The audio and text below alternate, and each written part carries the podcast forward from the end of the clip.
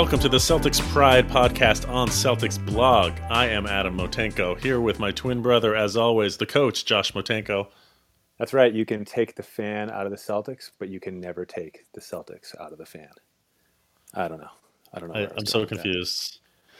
This is what happens when Josh hits the fan. See, I got nothing. It doesn't make any sense. And our good friend, Mike Minkoff. What's going on, Mike? I have just been so confused and disoriented. I don't even know what day it is anymore. But I am likewise a fan of the Celtics. Did I do that right? Did I get it? We should probably start over, but we're not going to. Today we are going to talk about the recent games, and we're going to spend a good amount of time talking about our TPE candidates. We've done some research on who we would love to see the Celtics bring on with that large TPE, the largest in history. But let's get to the recent games first. We have a loss against the Suns, a win against the Clippers, a loss against the Kings, win against the Warriors. This team cannot decide whether they want to win or lose. Josh, what did you see from these recent games?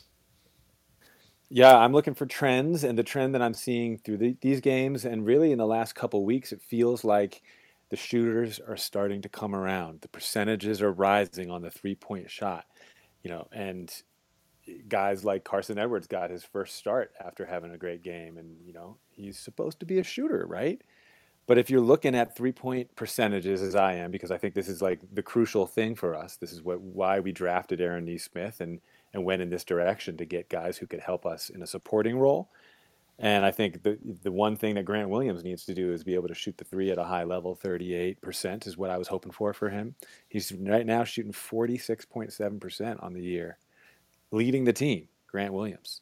And if you go down the list, like the list of our highest three-point percentages is Grant Williams, Peyton Pritchard at 44, Jaylen Brown at 42, Daniel Theis at 41.9, then Tatum, obviously, then Jeff Teague. For whatever reason, it doesn't look like he's shooting 40%, but he is 41. And then Carsen Edwards drops way down at 33%, but at least he's bringing that percentage up a little bit. And Shemi Ojale has dropped now to 32.8%. This is what I'm looking at, guys.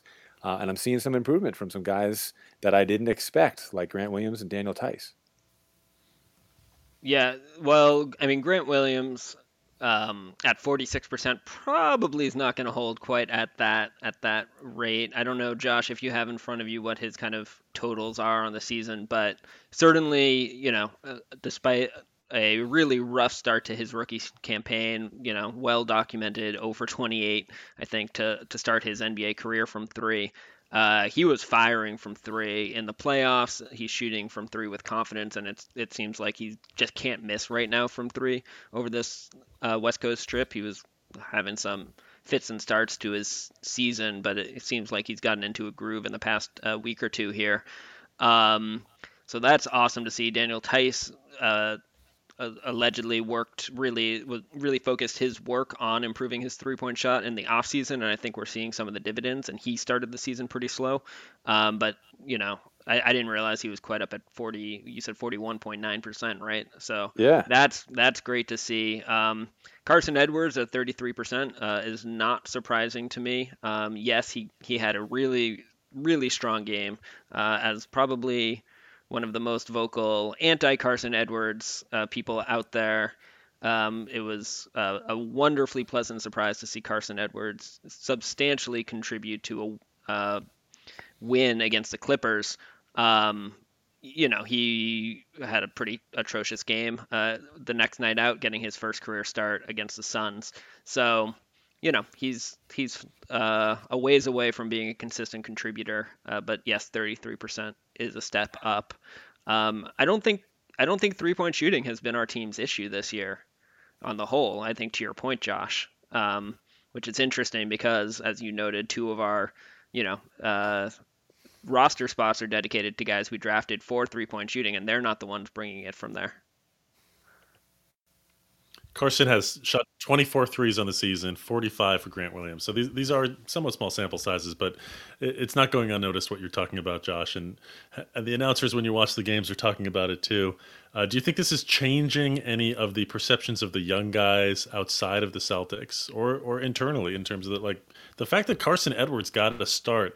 I'm thinking back to what Brad Stevens said, that he's judging a lot of different things. It's not just performance on the court. Now, of course, Carsen did, 16 points against the Clippers.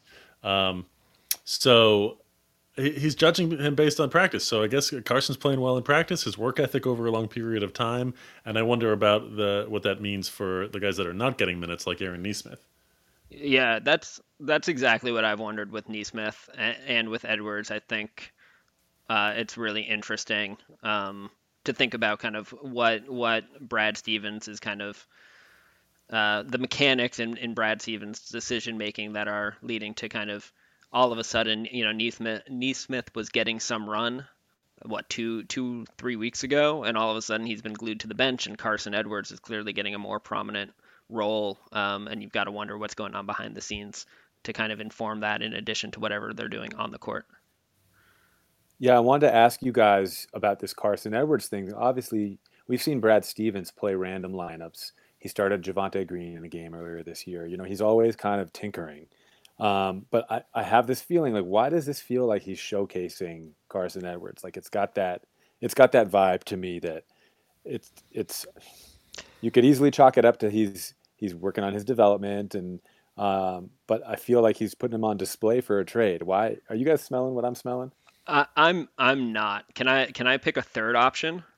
Yeah. Desperation.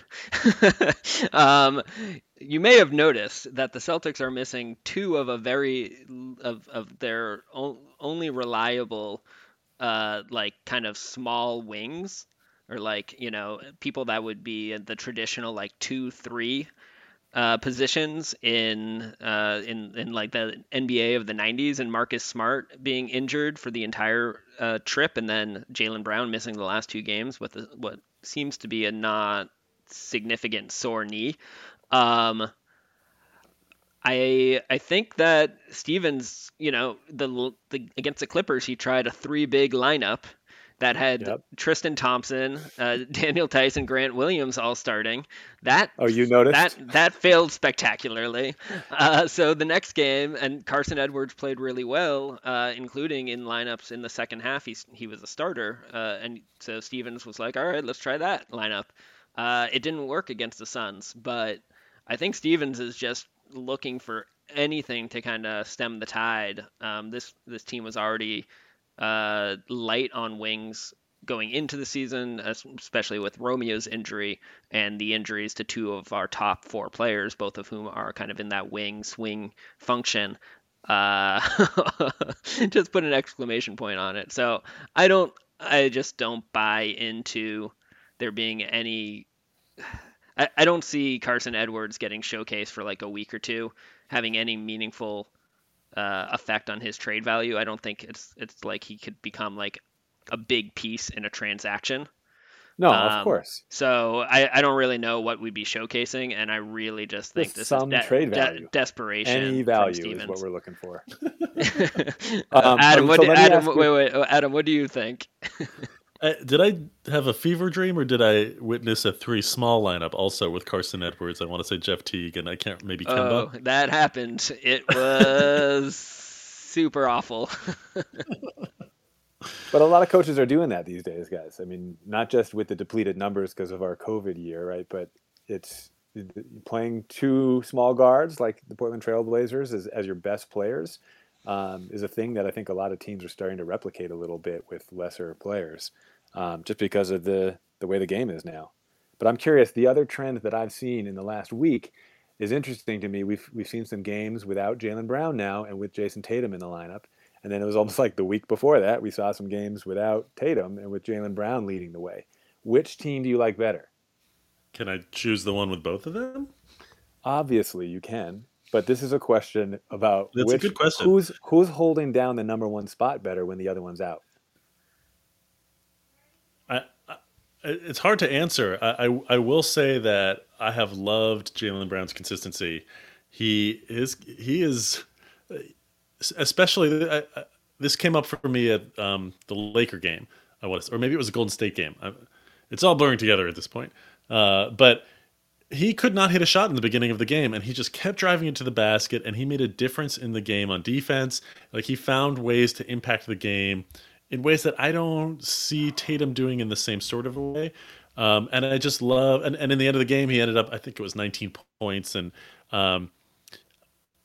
I love the way that Jaylen Brown is making an impact every single game. His consistency is like, to me, at a superstar level. That is what makes the difference between all-stars and superstars. And Jaylen Brown is showing leaps and bounds above what he has in the past. And I'm loving that.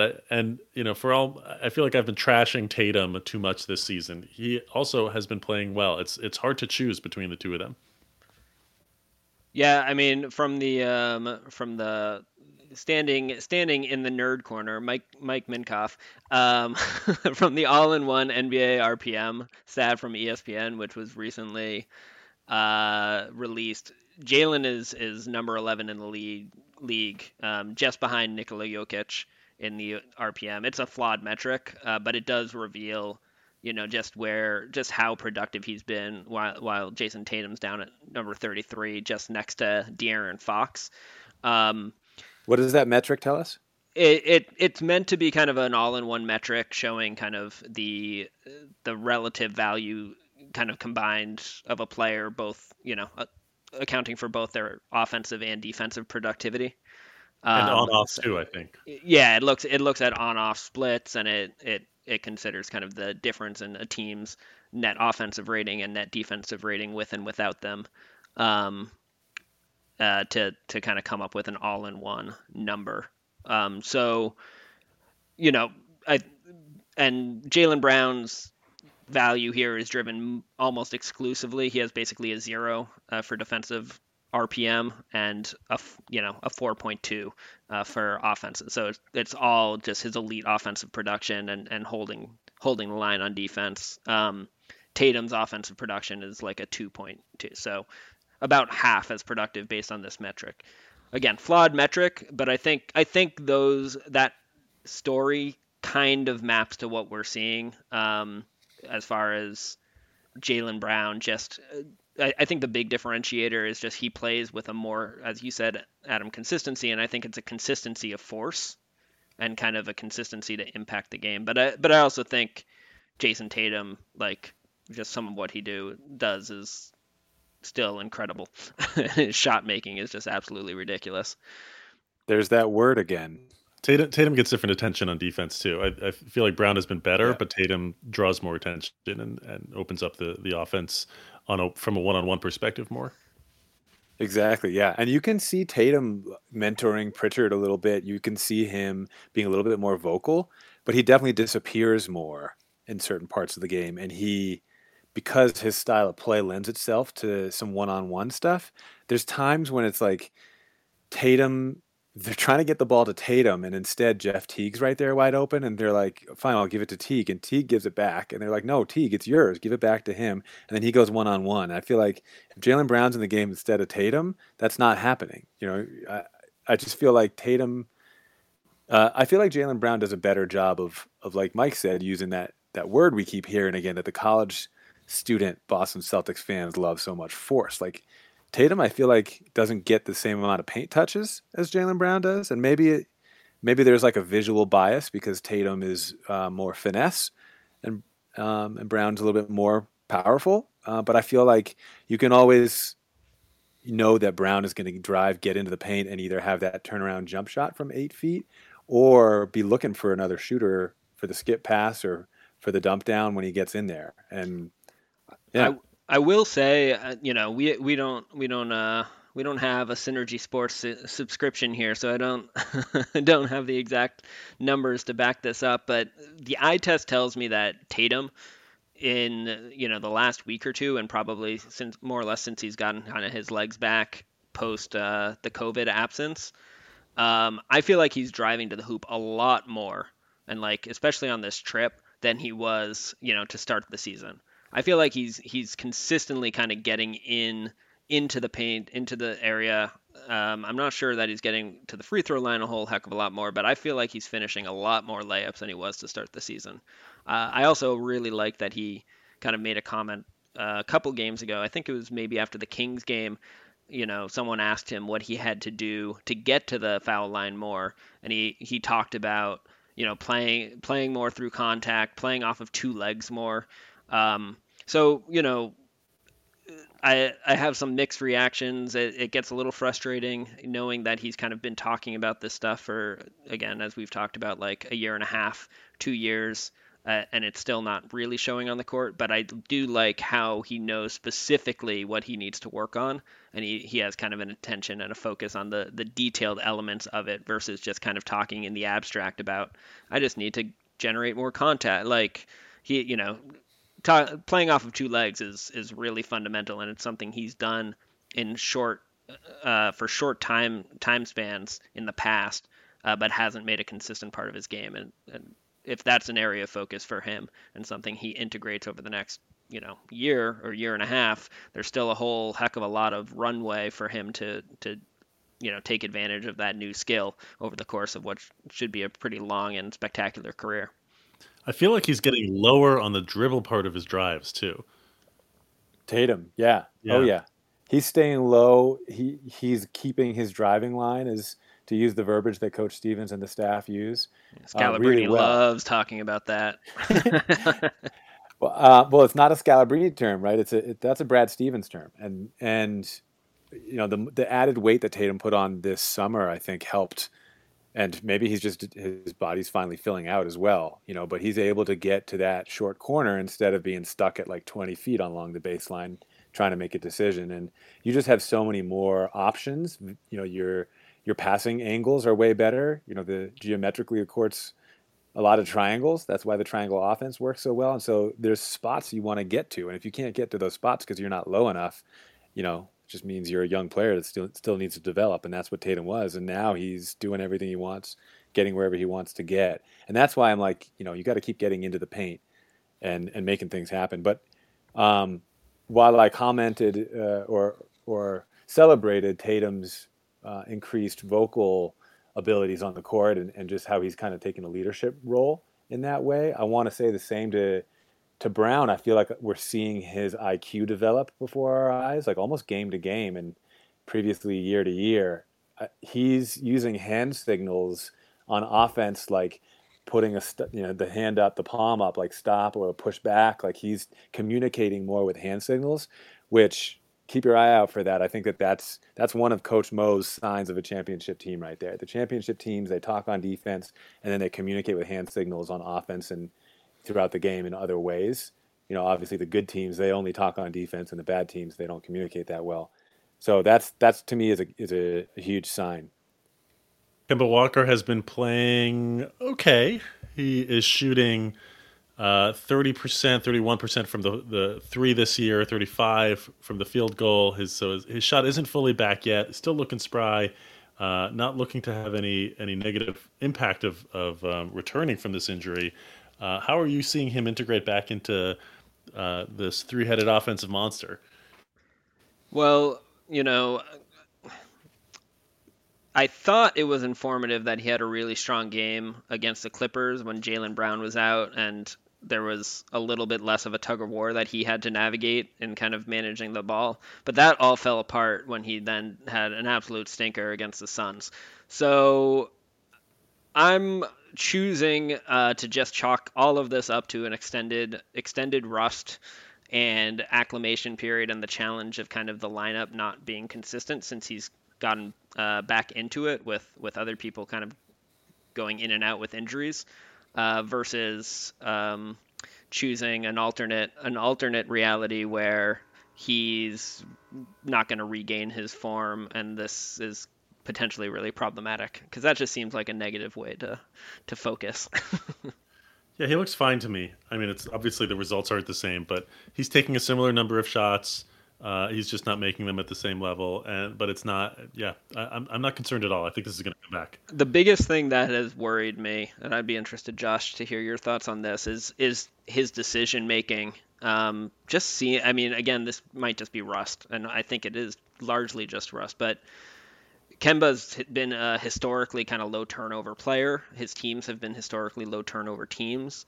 I just feel like there's like once or twice a game where he's, I don't know what he's doing, to be honest. He's kind of like sprinting somewhere, kind of loses track of where he is, tries to whip the ball across the court and just kind of throws it to the other team, or just gets himself and the offense into a really bad position. And so he just seems out of sorts, which is probably a good sign overall, because that's not going to be how he stays. His turnovers have actually gone down this year from last year. So it feels like, no, I agree with you, Mike. It feels like he's got an unforced, sloppy, like I just dribbled the ball off my foot type of turnover every game. And he's looking at his hands in disbelief kind of a thing. And the decision-making, I think Kemba's exactly where we want him to be right now. We don't want him to be losing confidence because of something else. He's at least playing, trying to get back to his game where he's making shots. He really wants to live in the mid-range. That's what he's always been great at, and that's where he's most comfortable. And so all this stuff where he's dribbling up into threes, he's been doing it well for the last 3 years, right? But he only started doing that 3 years ago or so. So I wonder if with the rust and everything, just coming back in this curve that we want him to be in of, okay, now you're playing 30, 32 minutes a game. We got one of Tatum or Brown out, so now you got to step up with Smart out as well, and Pritchard was out. That was like last podcast. I said this is a really important time for Kemba, and I think he showed that he's ready for this to take that next step up and put some weight on this team on his shoulders. And he can handle a little bit of weight on his shoulders right now, not too much, right? And so I think he's trending in the right direction. And I think the next steps would be, okay, now you're getting your game and you're actually hitting your shots at a higher percentage. You're getting into the paint. You're knocking it down every time. And then after that, like, you're acclimating to the point where you're a floor general type decision maker, and you have until the playoffs to figure that out. You got all season to get that right, but we need that in the playoffs. So I'm not worried about that yet, Mike. Yeah, and Adam, just so his per game turnovers are down a little bit this season, but his per 36 minute turnovers are the same as last season at 2.4 turnovers per 36 minutes. Yeah, my only point was that it's, even though it may look sloppy, it's not any sloppier. It's not. Yeah. No, it's equally sloppy apparently. And so with Kemba being, I think, hopefully stepping into this third option role, it'd be nice to find us a fourth option. I think, right? We need a steady fourth. Do you think one of the young guys is going to step up, or do you think we got to use this TPE to get that done? Oh, no, we definitely need to use the TPE. I would still love to see, 3 games in a row where we have our 4 best players and all of our, useful point guards healthy before, making any final evaluations. But, yeah, we need at least one more piece, I think, to round out and bring this roster from good to championship contender level. And so, Mike, does that mean that you definitely want to use this TPE this year instead of waiting till the offseason? I 100%. And Danny Ainge is coming out talking about using the TPE. Is he? Yeah. He's saying that he more or less expects to do something by the trade deadline, and that the trade deadline's a good time to do it. I know he always does stuff like that, but no, you're 100% in for this year. 100%. Yes. Wow. Adam? I think I just real quick. I just think the level that Tatum and Brown are already at means that the window is now, and every year is a must-win year or must go for it year. I agree with that. My answer to your question, Josh, is it always depends. It totally depends, and that's going to be the frustrating thing that I will experience in this discussion we're about to have about who they should go after for the TPE, because it's like I just know that. Josh, you're not going to come with your players are going to be yeah, but then we got to give up all these assets for those people. There's a risk reward here. The whole TPE idea, and what we're doing here is in my opinion is catering to the fan base who want to talk about the TPE, because there is so much hope in this 28 million potential TPE. That we could get some awesome player, and what people don't realize is that we got to give up value in addition. The TPE is great. Any TPE is great without assets, is great for taking on a player that the other team does not want. If they are way overpaid and they have more contract beyond this year, that's the kind of a player they want to give up. If they're done, but they still have a name and the team, and they're older and the team wants to play young players, they want to get rid of that player. That's what the TPE is for. So Let's have this TPE conversation talking about who we want the Celtics to target right after this break. Mike, why don't you tee us up here and talk about the parameters for this conversation around TPE? All right. So what we did is the three of us kind of put together a melding of the minds and came up with a list of 35 players across the league that we thought were eligible, viable candidates. And it was a pretty... 40 players, all of the NBA players. No. All right, calm down, Adam. You can get your OCD bent in when it's your turn. So we, it was players who weren't making too much, who were on teams kind of... on the fringe of being a buyer or seller, at the bottom rung of the playoff range, etc. And of positions that we felt were of need, principally kind of wings, big guards, and maybe bigs. And each of us then from that list identified our top five players of focus, and the five players that we most want the Celtics to pursue. Our top player, we would give 5 points, our second player 4, and so on. And what we're going to do now is we're going to share our our list of top five TPE targets and come up with the Celtics Pride TPE big board, the official list based on our cumulative scores. And we expect, at least Adam and I expect to be very angry with the final results of this board, but we'll see. We'll see what happens. We don't know. It's a mystery. And so to kick us off. Wait, Mike, where else on the internet can you find a Boston Celtics TPE candidate consensus big board? No one has this much time on their hands to waste. Only your unrivaled Celtics Pride co-hosts. Question for you, Mike. Yeah. How much is this TPE? We're targeting players that make how much money and less? Right. Okay. So for those that don't know or don't recall, the Celtics TPE is $28.5 million. We got that from the Gordon Hayward trade. We cannot use that in combination with a player to get a player that makes more money. So the player has to make 28.5 or less for us to pursue. And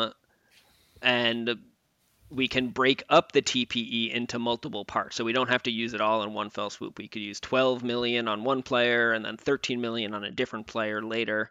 The TPE also has no asset value for the most part to the team receiving it, so to speak, or the team against or with which it's used. So if we're taking on a $25 million player and using the TPE, if that $25 million per year player is good, we actually, as Adam was saying, we actually have to send back some assets to make it worth the other team's while. So these are some of the aspects that we were all loosely considering in our own ways with our own respective valuations as we came up with our top five lists. Now, the other team can create their own TPE as a result of the trade as well. Correct. So that is a slight value proposition for them.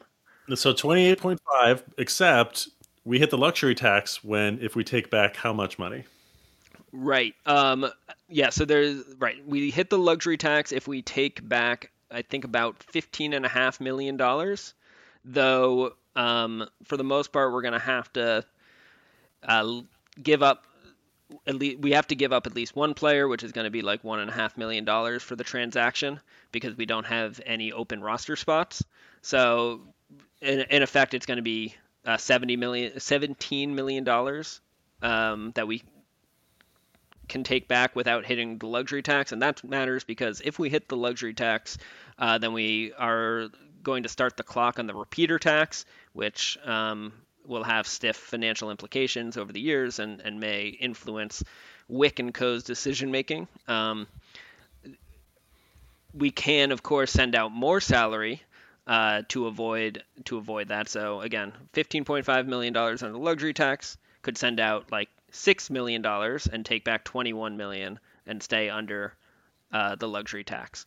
There's also the hard cap, and we're about 20-ish, 21 million under the hard cap. We cannot go over the hard cap under any circumstance. So even if we were comfortable hitting the luxury tax this season for the right player, we still could not just straight take $28.5 million on without giving up at least about $7.5, $8 million in salary. And that's enough cap nerdy spiel. So now, with that, Josh, I will hand it over to you to walk us through from 1 through 5, and then with some honorable mentions, your top 5 list of TPE targets for the Celtics.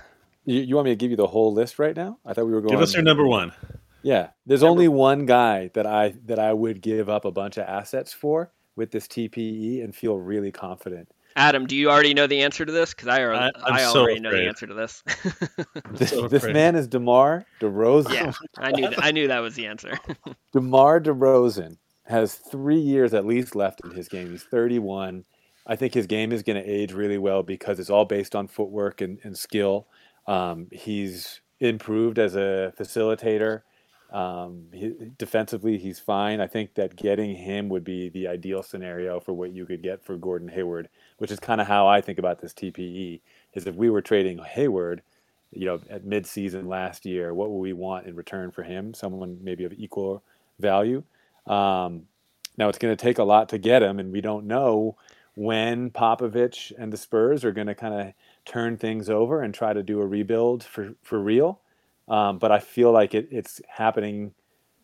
It's been happening for 2 years now.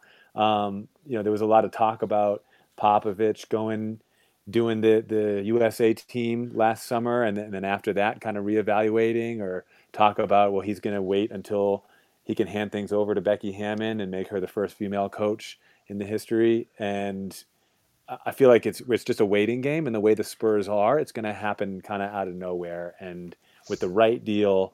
And, we're going to need to give them some first-round picks, the TPE, and a young player like Romeo. But I think that puts us back where we were last year, where we have three dominant wings that are 6'6 plus, and there's no other team in the league that can guard that. We will always have a mismatch in that situation. I think also he's at the point in his career where he would want to win a championship. The trade, I think, from the Raptors to the Spurs was hard on him because the Raptors won that championship that he thought he could have done that with that team.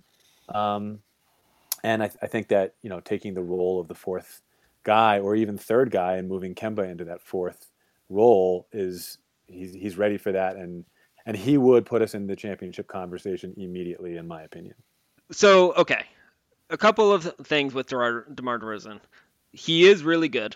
Certainly as a scorer, he's a high-level offensive player. He's not a particularly good defensive player. But I think, to me, what's most interesting to consider with him as a candidate is right now, as we speak, the San Antonio Spurs are 5th in the Western Conference. They are 13-10. It seems highly, highly unlikely to me that they are going to be sellers, certainly as it stands right now. And I don't think there's much in Popovich's DNA of wanting to kind of manage a team. There's also an interesting nugget in Kevin O'Connor's most recent power rankings on The Ringer in his write-up for the San Antonio Spurs, who we put at 12th overall in the league. He made particular point of how the Spurs are actually really good with DeRozan on the court and Aldridge off the court. When both Aldridge and DeRozan share the court, according to O'Connor, they allow 120.4 points per 100 possessions, which is putrid. But when DeRozan is sharing the floor with Jakob Poeltl, that's 104.8. a much better defensive arrangement, and the team performs better as a whole. So I just don't see him being even in the running as a target. He's in the last year of his deal, which would theoretically lower the trade price for him, but I just don't see the Spurs as being kind of remotely a seller right now. Yeah, I mean, I like him as a player, Josh, but you want to give up multiple first-round picks, good young players for a guy that a rental for 6 months. He's a free agent, and he wants to get paid again. So, I mean, I don't know if he would sacrifice money to be on a championship team or to really be in that kind of conversation. To have his move to that team, make them a super team, I honestly believe that's what this does for the Celtics. And obviously, he is a free agent at the end of this year, and I want to ask you guys, like, if we sign somebody, if we use this TPE to get a free agent who we then have to pay, like a Jaylen Brown type contract to $22 million, like not a max, but under that, and really show this player that we care, what we would have wanted to re-sign Hayward for, then how does that affect our ability to sign other guys like Marcus Smart in the future? And just, does that mean that we probably shouldn't even be talking about free agents? Like, my top three guys on this TPE list are all going to be free agents at the end of this year. So we do have to sign Marcus Smart after this year? After next? No, after next. I believe. Look it up now. Yeah. So, because of Kemba Walker's contract, we are going to get, and the fact that the salary cap is not increasing as much as was expected before the pandemic, we're going to get into a numbers crunch, and we're going to hit that hard cap really quickly. We may struggle to sign Marcus Smart if we are bringing in players that make a ton of money. Now, $22 million, that might be possible. Much more than that is definitely not. What I'm wondering is, how much is DeRozan going to want? How much could he get on the open market? There's going to be a lot of money available because a lot of teams saved it up for Giannis. So then they're going to need somebody to spend it on. And he, after Hayward was traded and signed, DeRozan is one of those players one of the top players in the free agent market this summer.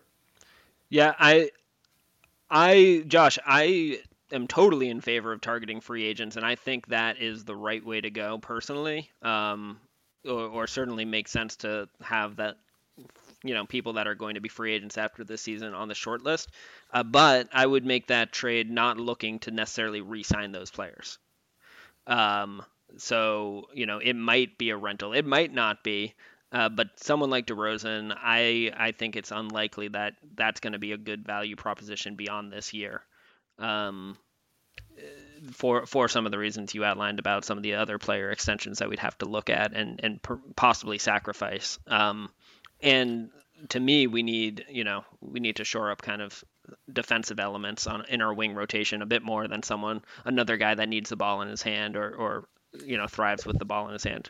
DeRozan is really, again, he's a really good offensive player. He gets to the line, which is something our team could really, really use. So I wouldn't hate it if we came up with like a right balanced deal to bring him in, but I don't see him as as much the missing piece as I think you do. DeRozan didn't even make my top five. DeRozan didn't make your top five. Mine either. Oh yeah. My goodness! So I know how crazy it is, Josh. This move of using the TPE before the off season, to me, means that you have to get someone who's really going to move the needle. And I guess when I say move the needle, like, the biggest issue that I see us having is the ability to shoot the ball from the forward position, so that Tatum can play three next to a bigger four who can shoot. Sadiq Bey. And if we can't get someone who can help us against zone defenses, either with their IQ and facilitation or scoring or both, like a guy like DeRozan can do, then I would wait until the offseason to use the TPE and see what's available there, around the draft time. Yeah, but I don't really understand that kind of dichotomy you're offering. I think that there's a whole class of player that falls in between someone that's been an all-star, former all-star level, and what we currently have as kind of our bench depth. Like, there's a big wide range of NBA talent, NBA caliber player in between, like, Shemi Ojale and DeMar DeRozan. And I think getting anything in that space to shore up our wing rotation would totally be worth using at least a piece of our TPE on. So with that, let's continue the conversation. Josh, do you want to give us your number two? No, I want to hear yours. All right, Adam, why don't you go number one? Number one, Harrison Barnes turns 29 in May. He is signed for 2 more years after this season at $20 million and then $18 million. So a de-escalating contract. I'm targeting players that are signed beyond this year for this TPE. That I think is a really important thing. Sure, we could sign a free agent and then try and sign and trade him like Danny likes to do in the offseason. Do the Gordon Hayward thing again, give up 2 second-round picks and get another TPE. But let's get somebody who's actually good that will fit on this team. Harrison Barnes is exactly what I think this team needs. He can defend. He's going to fit in personality-wise. I think he's already played the third, fourth scorer role on a championship team. He's won a championship. That's important for this team. And he can shoot it. He's going to stretch the floor. I think he guards a couple of different positions. This team likes to be switchable. That's my number one choice. Sacramento, I will say, I think they're 2 games under 500. They're 9th. No, they're 12. They're 12-11. They have the same record as the 8th place Golden State Warriors, so they're behind them, at least on ESPN standings. They won 4 in a row, 7 of their last 10. Yeah. Including a win over us, including a win. I think they just beat the Clippers. They're playing really, really well. And give them another 2 weeks, and with this point differential, they'll start losing games again. So, I guess Adam, you were talking about how ludicrous, you were expecting other people's lists to be, because of what you'd have to give up to get some of these players. You're talking about a guy with multiple years at reasonable value based on his production and versatility. We would have to give up quite a lot to get Harrison Barnes. I made a choice here. I made a choice between having a list that included guys like Al Horford and PJ Tucker and Nemanja Bjelica and George Hill, who we would not have to give up for, or maybe even get a first-round pick if we're taking Horford back. And I made a choice not to have that boring list and to actually go after guys that might make a difference on this team, who also might be available because of the teams they're coming off of, who also are signed beyond this year. So what would you give up for Harrison Barnes? Yeah, this is the problem with this whole list, is that we don't really have assets. I think for Barnes, you have to give up at least a first, Grant Williams, Langford, or Nesmith. That's just to start. Josh, where were you out on of those once Adam started listing assets? Harrison Barnes conceptually is exactly what we're looking for, and every time I watch him play, he underwhelms. He always kind of disappears. He doesn't rise to the occasion in big moments. He doesn't always have the highest IQ. And you can say all these great things about him. He's super consistent. He already played with our guys in the USA team, and I feel like the lineups with him, Tatum, Brown, and Kemba were some of the better lineups out there. There's always been something about his game to me that I feel like he's a little bit of a tease, and I want to be really wary of that. You said he's on a good contract. What does he make? 20 million? 20, then yeah. He's 22 this year, I think, 20 next, and 18 the one after. Yeah. Yeah, so I guess it's reasonable, and prices. Yeah, it's reasonable. It's not like a great contract, but it's not insane. It's not ludicrous. Yeah. And so this is where I start to evaluate, what's our window? Do we have to win the championship this year or next year? Do we need to spend a lot of money on a guy like Harrison Barnes? Or do we have 2 super young, super good all-stars this year, and we have maybe a 6-7 year window to keep these guys and to have our young guys like Langford and Nesmith and all these guys that are just now starting to scratch the surface. I think that's a game you have to play carefully, because think back to the 2012 Thunder, right? They thought they'd made the finals. They thought that was the first of 7 years of dominant run, and in 3 years it was over. So Jaylen Brown is signed through 2023-24. You've got this year and the next 3 for Brown and Tatum that they're going to be on this team. Right. That's they're going to be on the team, but you don't know about health. You don't know, there's all sorts of things that can happen. KD injured his foot for a year. Russ injured his knee for a year, right? Harden got traded. All of a sudden, that team's window that seemed endless really lasted like 1 or 2 more years. There were decisions that were made with that team ahead of trading one of their big three that could have helped them financially that they did not make, and then therefore had to financially make a decision that we can't pay all three of these guys the max. We have to get rid of one. You know, part of that was the Kendrick Perkins, Jeff Green trade, and then re-signing Perkins, if I'm remembering correctly. Yeah, that was not a good move by Sam Presti. and so the and then they chose the wrong guy to get rid of. They should have gotten rid of Westbrook. You know, here we are, what, like 9-10 years later, and who's teamed up on the Brooklyn Nets? But it's the other two guys.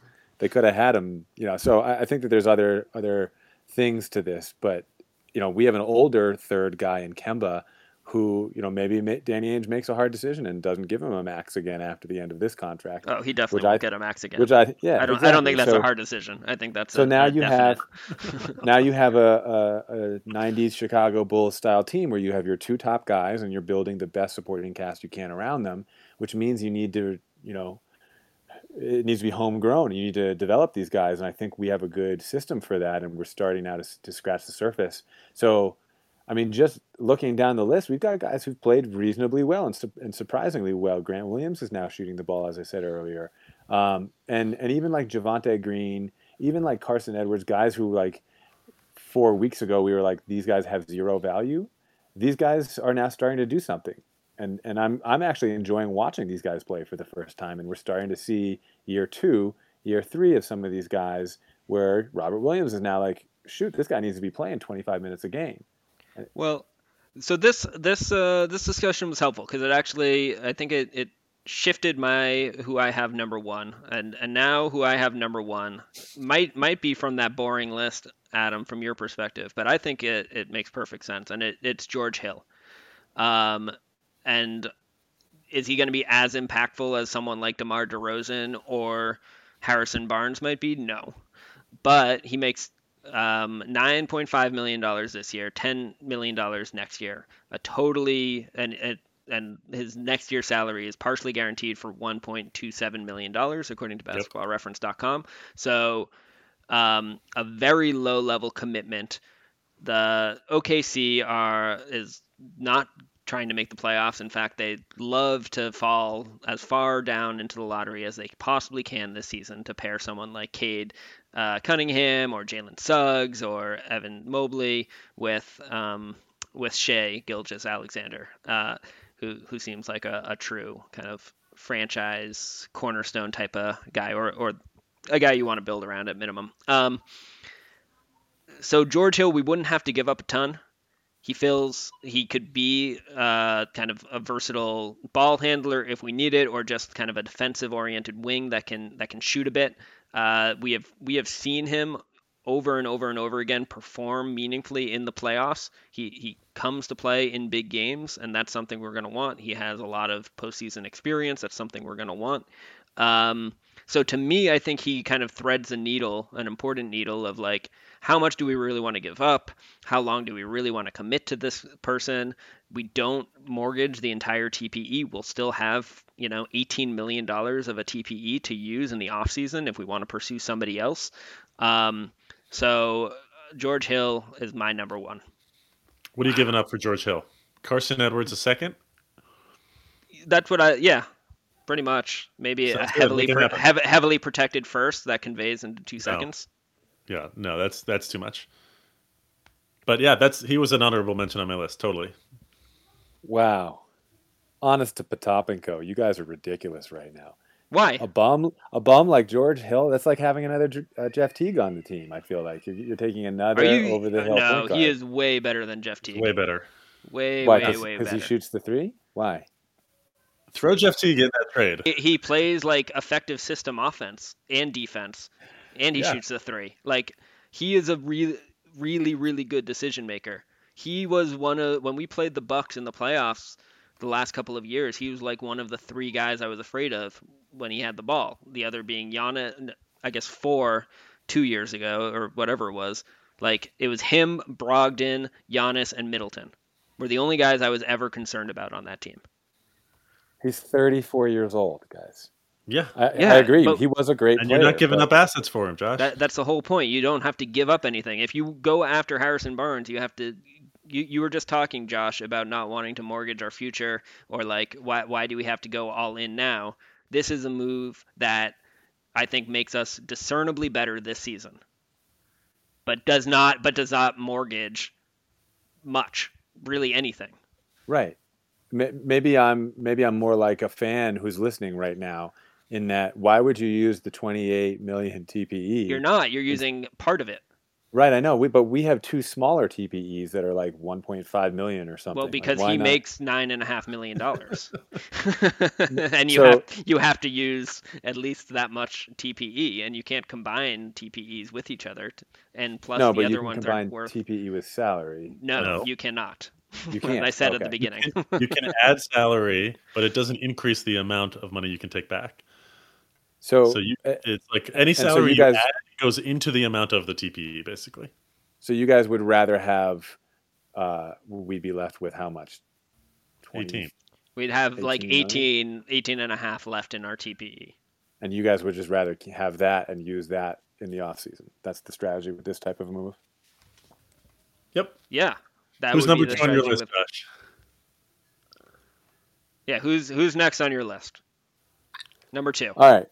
I mean, I had two other guys kind of in the same situation as DeMar DeRozan. That's next. Number two. Who are free agents like Victor Oladipo. He's next on my list. He was a guy I wanted to trade Hayward straight up for. And, you know, but like I said before, there's nobody on the list that I'm really like super amped up about getting at this stage. Well, yeah, it's TPE targets. That's kind of the point. Yeah. They're all like gray area targets. All right, so honestly, I'd rather talk about one of the different guys on my list, but you want to go one by one? Yeah. Oladipo and we'll get to that. We don't have to spend a lot of time on John Oladipo. Collins is the other. We'll get to John Collins. We're doing So Oladipo was also on my list. He was like the one non-player that was not signed beyond this year because he was on my list as well. If Houston tanks, I think that they will try and flip Oladipo for some other assets. He's great. He makes $21 million this year, so we could do it adding some salary and not be hard capped. I think he's a two-way player. He gives them a little more size at the guard. I'm so sick of as does George Hill. I'm so sick of these tiny guards. You're not going to be able to play them in the playoffs in the same way that you can here. Mike, do you know if we have his bird rights if we trade for him? I don't know. I'm not sure. He's averaging 25 and 5. I mean, he'd be a great addition to the team. Again, the question is how many assets do we have to give up to get him? If we can do a similar sort of a first and a young player or two and the TPE, great. Yeah. The Rockets are 500 right now. They've actually played pretty well. They've been a really staunch defensive team in particular with since the Harden trade. Christian Wood just got hurt, sprained ankle, which definitely affects them. But hard to imagine that they're really sellers, which means like if this were to happen, you'd probably have to sweeten the pot more than you'd think. So Oladipo was at the bottom of my list, but still attractive, obviously, still super talented, and he's shown that he's pretty healthy, which was the big concern when we were talking about whether or not he would be a good candidate to try to trade for when moving off of Hayward salaries, at least for me. I've got Aaron Gordon, number two on my list. He's signed for $18 million next year. He's another one of those guys that can play the four, move Tatum down. You can switch with him, assuming that he actually decides to play his role on a good team. Since he's on a good team, I think that's more likely than it is on Orlando. Orlando is not playing well, so they may finally be interested in trading some of their the players that are not a part of their future. I'd love to see him on this team. I think that you could play some nice small ball with him, depending on the matchup. And that's a guy I would target. Again, it totally depends on what you have to give up. So I knew we were going to have this Aaron Gordon conversation, and I'll get you back. We'll get you back with another name, but this is a guy who is underwhelmed every single year of his career. He's He's the number one tease in the NBA. People look at him like he's a god because he could jump out of the gym and the things that he can do athletically. And you look at him and you watch him play and you're like, this guy can switch, but he doesn't well. And he's averaging under 14 points per game on a team that is just desperate for somebody to lead the way and put the team on his shoulders. And he's been their savior. And it's like that team's going to fall apart because they drafted a guy like him. I don't necessarily want him just because on paper he looks good next to Tatum. I'm talking about bringing him off the bench as a sixth man. Like, we're not expecting him to save this team, Josh. Yeah, I was really high on Gordon. Was that the off season or like during the summer hiatus or whatever it was? I'm much more tepid on him now. He's an honorable mention for me. I think his offensive game leaves so much to be desired. He's still appealing from the vantage of like he's a guy that you can put on the best wings defensively in the game, and he can kind of defend them one-on-one. And you kind of can't have too many guys. He's just like a super souped up version of Semi Ojeleye. But what are you paying him? You're not paying him like a six man, right? Well, he's paying like $18 million, then $16 million or something, right? It's a descending salary. It's more than I want. Like, yeah, again, he's not my first choice. But I'm not. I don't hate it. That takes me, I think, to number two on my list, which is going to be. And this I hesitate mostly because he just got injured for 4 to 6 weeks, which is like just long enough where he could theoretically be healthy. So I'm assuming that this is predicated on him being healthy by the time the trade deadline rolls around. But it's Larry Nance Jr. Hey, who I just think is an exceptionally high character guy. Has gotten better every year. Consummate professional, has been playing like lights out defense this season. Can give you a little rebounding, can give you a little bit of offense. Though he's not a major offensive player, but just is a way, way better option than certainly our deep bench guys, and would I think be a really meaningful positive addition to our rotation, and can definitely play playoff minutes in kind of the deep playoff rounds. He has, I believe it's 3 years left on his deal and like around $12 or $13 million a year. We'd probably have to give up definitely more assets than we would for someone like George Hill. So that's not ideal from that perspective, but we'd still also save like $15 million in our TPE, and be able to kind of pursue something else in the offseason if we wanted to. So what do you guys think of him? Larry Nance is a super stand-up guy. I coached against him. He actually tore his ACL towards the end of his sophomore year in a game against us when I was with Fresno State. And he could have come out after his freshman year, but he stayed for his sophomore year. And then towards the end, you have that kind of an injury. I thought it was really going to impact his draft stock, but he got through it and made the league. And, I went up to him after that game. He was devastated. And I had to tell him how much of a battle it was playing him every night. And he just seemed like such a good dude, and I wanted to be that coach from the other team to come up and give that kind of respect, because I really felt for him. And he's been flourishing in Cleveland. They love him there. He's playing a lot of the three right now, shooting the three a lot, and he's really been expanding his game. But he's often injured. He would definitely fit the culture of our team. I just don't know if Cleveland wants to move him. Adam, any thoughts? Yeah, fine, sure.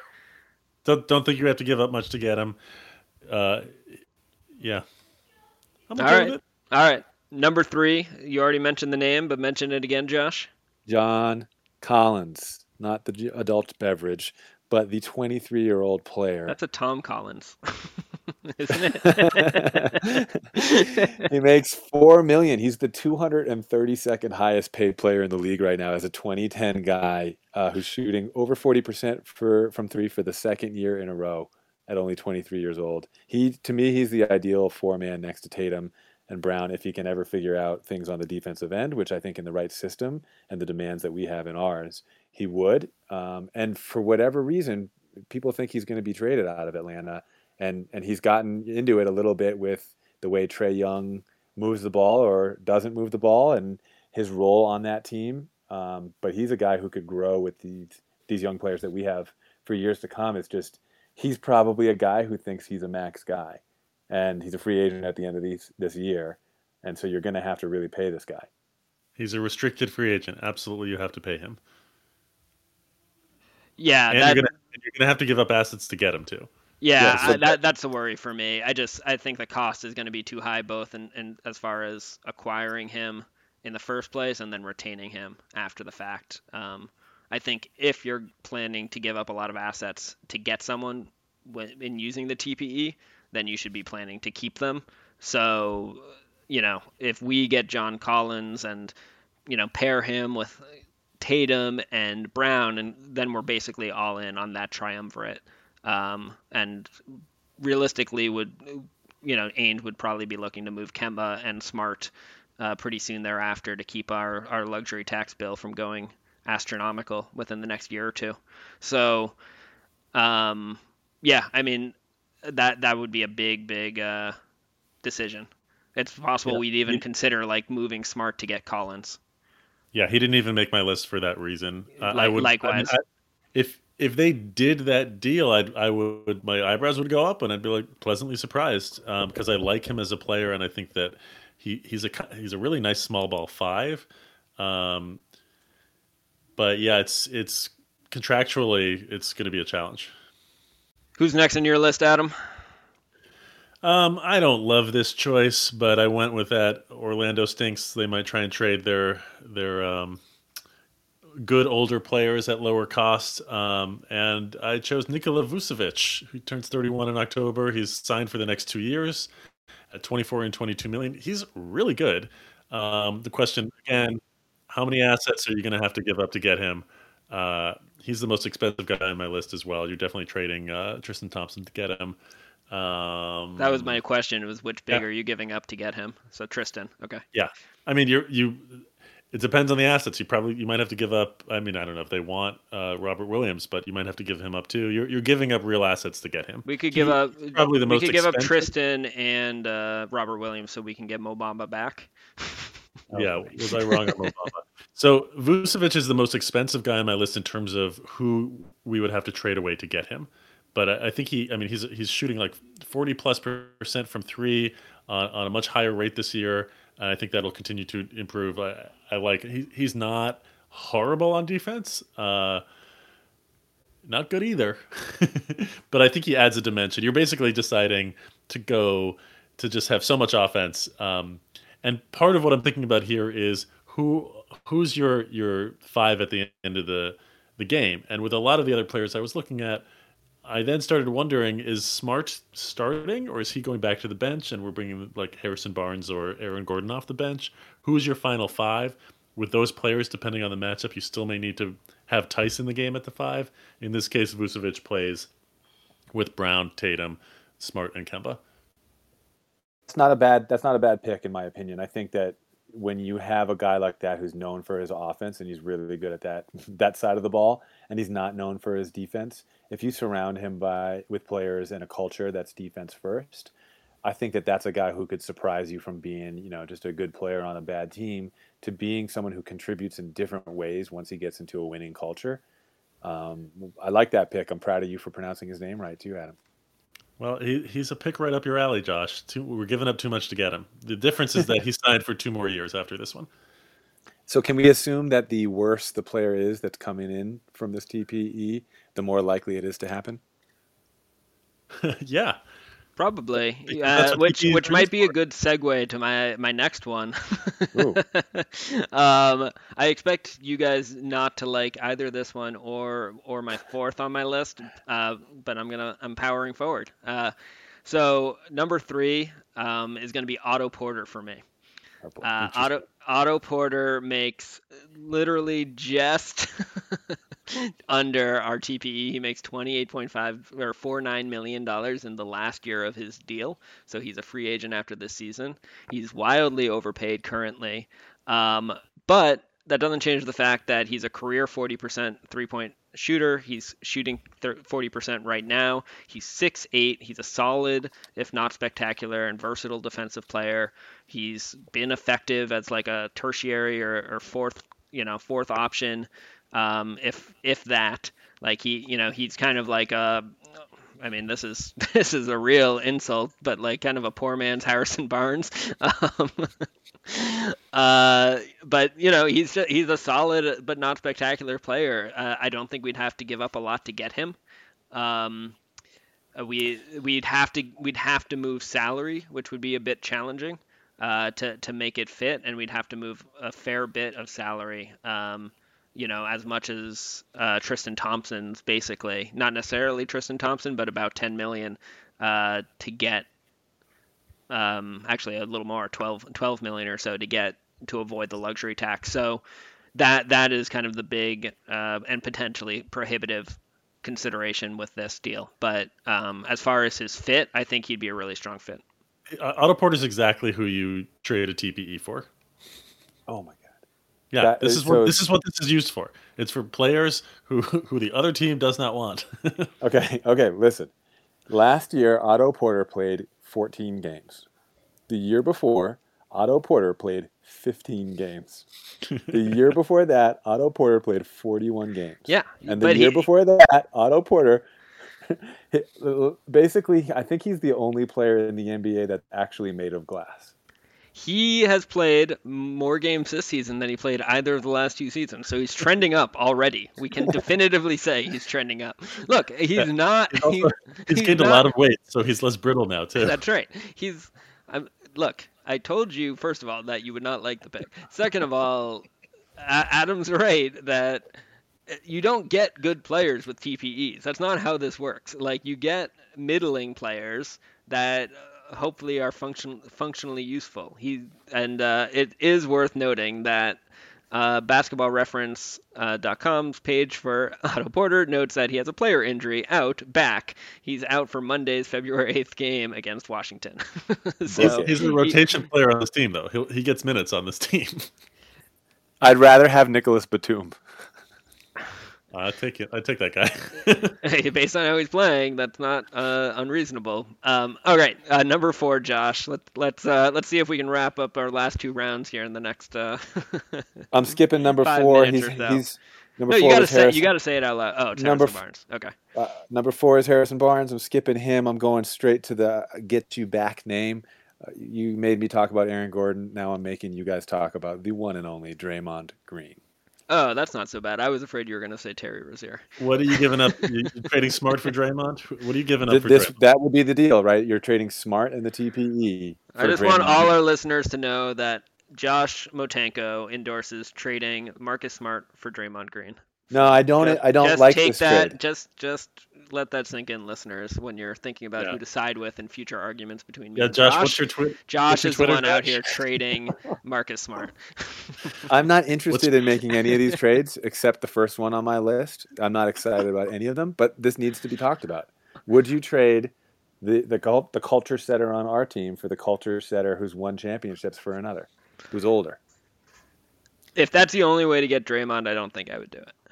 I'm interested in Draymond. I have a really hard time envisioning Golden State actually moving on from him, even though he does make a lot of money and they're paying an egregious luxury tax, even accounting for kind of the adjustments the league made for this season. I just don't see that move happening. I don't know. How much is he making this season, Josh? Oh, I don't know. He's up there. I've got it right here. He's making 22, then 24, then 25, then a player option of 27.5. Yeah, I don't think I want us to have that salary on our books. So no, I'm out on multiple levels. I'm also out. I really like Draymond Green, and this does make me think. I think you got to call a meeting with the team to talk about this, because he also plays a position that I think is helpful for this team. I would think long and hard about this, but it's hard to say yes. Yeah, I'm also out. I don't think he has another 3 good years in him. Bill Simmons did a good job recently on one of his podcasts detailing his decline, shooting numbers, etc. Yeah. He's just offensively so limited at this point that you don't have to shooting-wise. Like, as far as playmaking, it's still elite. The speed that he makes decisions at is maybe Jokic is at or near that level, but there's very, very few people on the planet that can process the game at the speed that he processes that, and it's really fun to watch. But he would lead our team in assists, but he's only shooting 190 from 3. And one of the main reasons I bring it up is I'm going to say again, we need a guy who can help us against zone defenses, and right now we don't have someone who's going to take over from an IQ perspective and point and move people to where they need to be and give everybody confidence. We face a zone and we're like freaking out a little bit. Brad doesn't call a timeout. He lets us play through it. We struggle a lot of the time. And then finally, after 2 timeouts, we get things right. And, you know, that didn't work last year in the playoffs, and it's not going to work again without Gordon Hayward, who was helpful in that scenario. So, you're definitely right on Draymond's effectiveness and usefulness in breaking zones. That said, I do think there are kind of incremental but detectable kind of growth steps that this team has made in breaking and playing against zone, you know, in no small part because of how much they struggled with it last season. I think we see a lot quicker reaction and a readier application of some of the types of things that need to be done, whether it's getting the ball in the middle of the paint or, you know, the timing of cuts along the baseline when the kind of, you know, guy on the baseline wing is shifting to cover someone towards the top of the perimeter, whatever the case may be. I think we're already kind of detectably better against the zone than we were around this time last year. So yes, it would help us, but I don't see it as urgent a need as it was going into last season's playoffs. To me. Adam, who's next on your list? All right, hear me out. Number 5 on my list. Oh, boy. is a guy who some have said needs to be in the conversation for Defensive Player of the Year. His name is Myles Turner. He's 24 years old, makes $18 million this year, next year, and the year after.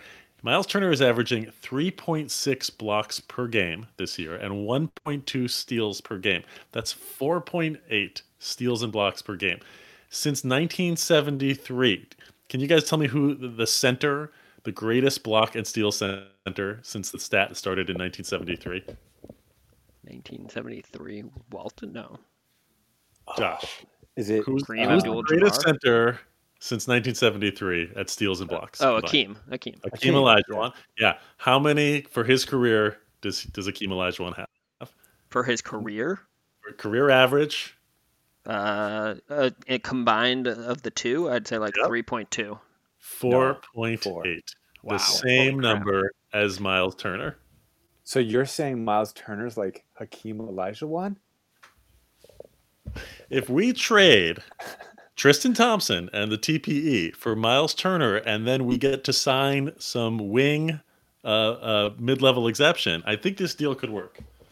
God, you know, here's the thing with block shots these days, and centers who know how to, we're really good at that skill. It doesn't mean that they can move their feet laterally. It doesn't mean that they can make decisions and be able to guard the pick and roll, which is, I think, more important nowadays than being able to block shots. I think the Celtics kind of feel the same way. That's why they've got 6'9" centers. We already made the decision to turn down Myles Turner in the offseason when we were trying to trade Gordon Hayward, it felt like. And I'm out on Myles Turner. I think he's surprising everybody again. He's probably number 2 behind Aaron Gordon on the tees list. Oh. Yeah. You can stop talking. I'm just you and Danny Ainge with that. We don't have to talk about him. I got one more to toss at you guys. that I want to get your appropriate groan reaction on here. So we've listed two Orlando Magic players. Time to list the third. The one, the only, Evan Fournier. Hey, that's my guy. Number 4 on my list. Another good TPE guy. That's yeah, he makes $17 million. He's a free agent after this year, 17 and a half free agent after this year. So it's actually kind of a perfect salary target. You know, we give up, let's say, Carsen Edwards and Javonte Green or something so we avoid the luxury tax and a second. It'll take more. Well, then we probably say no. I mean, the Magic aren't free agent. So it should take less because he's a free agent. So, you know, he's the best player. He's the best player on the team. Yeah, but they're a crap team that's going nowhere yet again. So you don't give up more for him. Anyway, and he's not the best player. Vucevic is. You know, he's a solid offensive player. He's not a very good defensive player. He's just, you know, I said early in this conversation that, you know, there's a range of players in between the DeMar DeRozans and the Shemi Ojeleyes, and Evan Fournier falls in the middle of that spectrum, right? He's just a decidedly solid guy. If he would be willing to kind of accept kind of a seventh-ish man role and kind of be a secondary initiator on the second unit, like that's about as good as it's going to get. He might have some stretches where he's a lead offensive option, but probably very few. If Kemba and Tatum and Brown are all healthy, he could be useful. I think we'd benefit more from someone a bit more defensively oriented, but you know, I think he's got the right ingredients as far as being a TPE target generally. So he made my list. Yeah, I like him. He's, in my opinion, he's the best player since Jonathan Isaac is out with an injury. He's the one who put that team on his back last year in the playoffs and got them into the playoffs when they had no business being there. He's European and grew up around zone defenses, and he would help us in that area. In my opinion, I think that he's a decent get. You would give up more for him, Josh? Yeah, I think Orlando's going to want more than just Carsen Edwards and Javonte Green. I think you're going to have to give up one of your higher draft picks, or, you know, like a Romeo or a Nesmith. Oh, they can have Nesmith and Edwards. That's good. If they take Nesmith, then I win that bet, so I'm good with that. Yeah, I win it right away. I was just baiting you into saying something that I would disagree with, Josh. Well, let me give you my next guy on my list, and maybe that'll be your opportunity. I think we should give Will Barton a look with Denver. I think that he's always been a tough guy. He shoots league average from 3. He's got some size at 6'5". He's always been a guy who plays well in big games, and he's one of those guys who's a complete average NBA player, but he thinks that he's as good as the stars when he's defending them, and he really takes it personally. And I think that that's a good attitude to add to this team, and he'd give us some wing depth. Why are they trading him? Like a lot of these guys, we don't know. We're not sure why they're going to. There's a lot of guys on this list. Like, why would Atlanta trade John Collins? Because he's about to be a free agent. Because they don't want to sign him.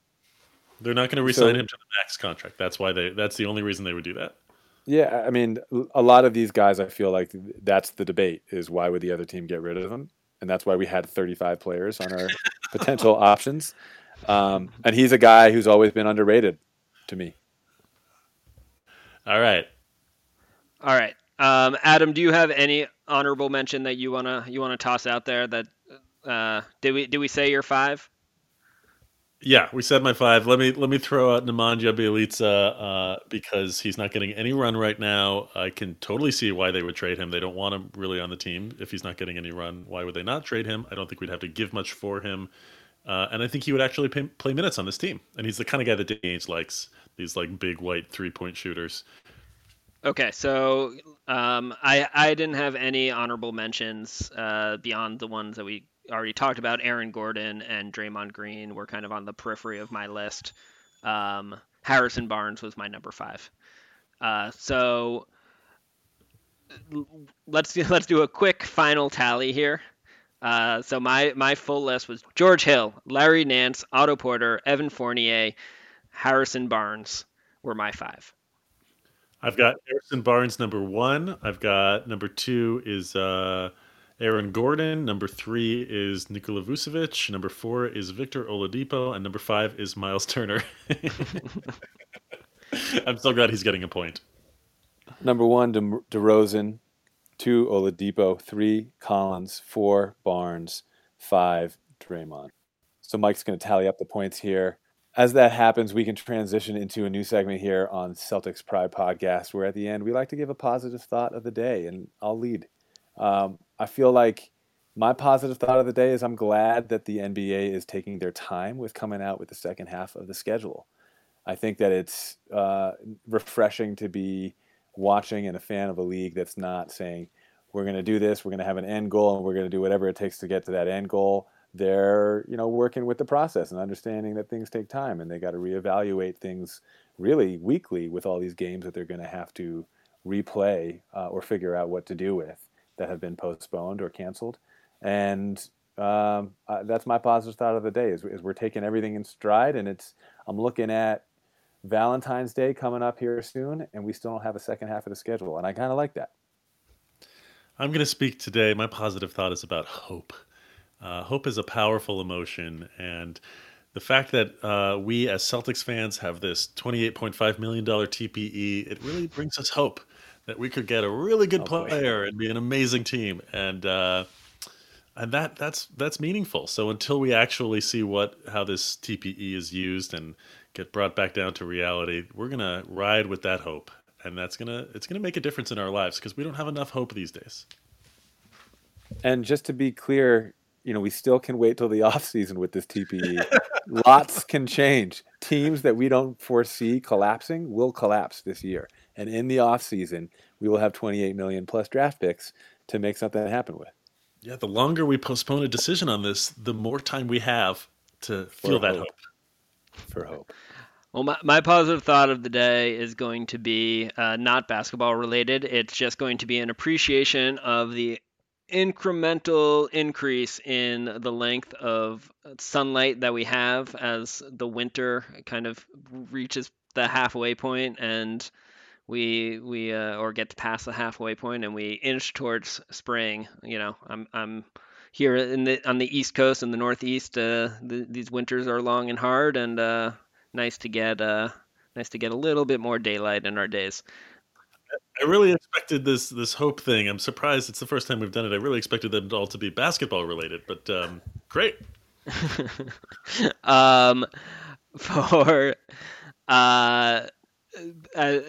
to quickly announce our aggregate big board top leaders of the TPE target list. Harrison Barnes takes the number 1 spot. Yeah. With 8 total points. Victor Oladipo at number 2 with 6 total points. DeMar DeRozan and George Hill share number 3 at 5 total points. And Aaron Gordon and Larry Nance Jr. Share number 4 with 4 points. And then that's all. Yeah, that's enough. That is a shockingly reasonable list. That is a shockingly reasonable list. Would love to hear if you all if you stayed with us this long, if you all agree or disagree with that list, if there's anyone we should have mentioned. I'm proud of us. I'm proud of all of our listeners for staying with us. Yeah, let us know who your favorite TPE target is. Rate, review, subscribe, that whole spiel. What do we have to say about that, guys? That's it. Rate, review, subscribe. Hit us up at Celtics Pride Pod on Twitter. And thanks for listening.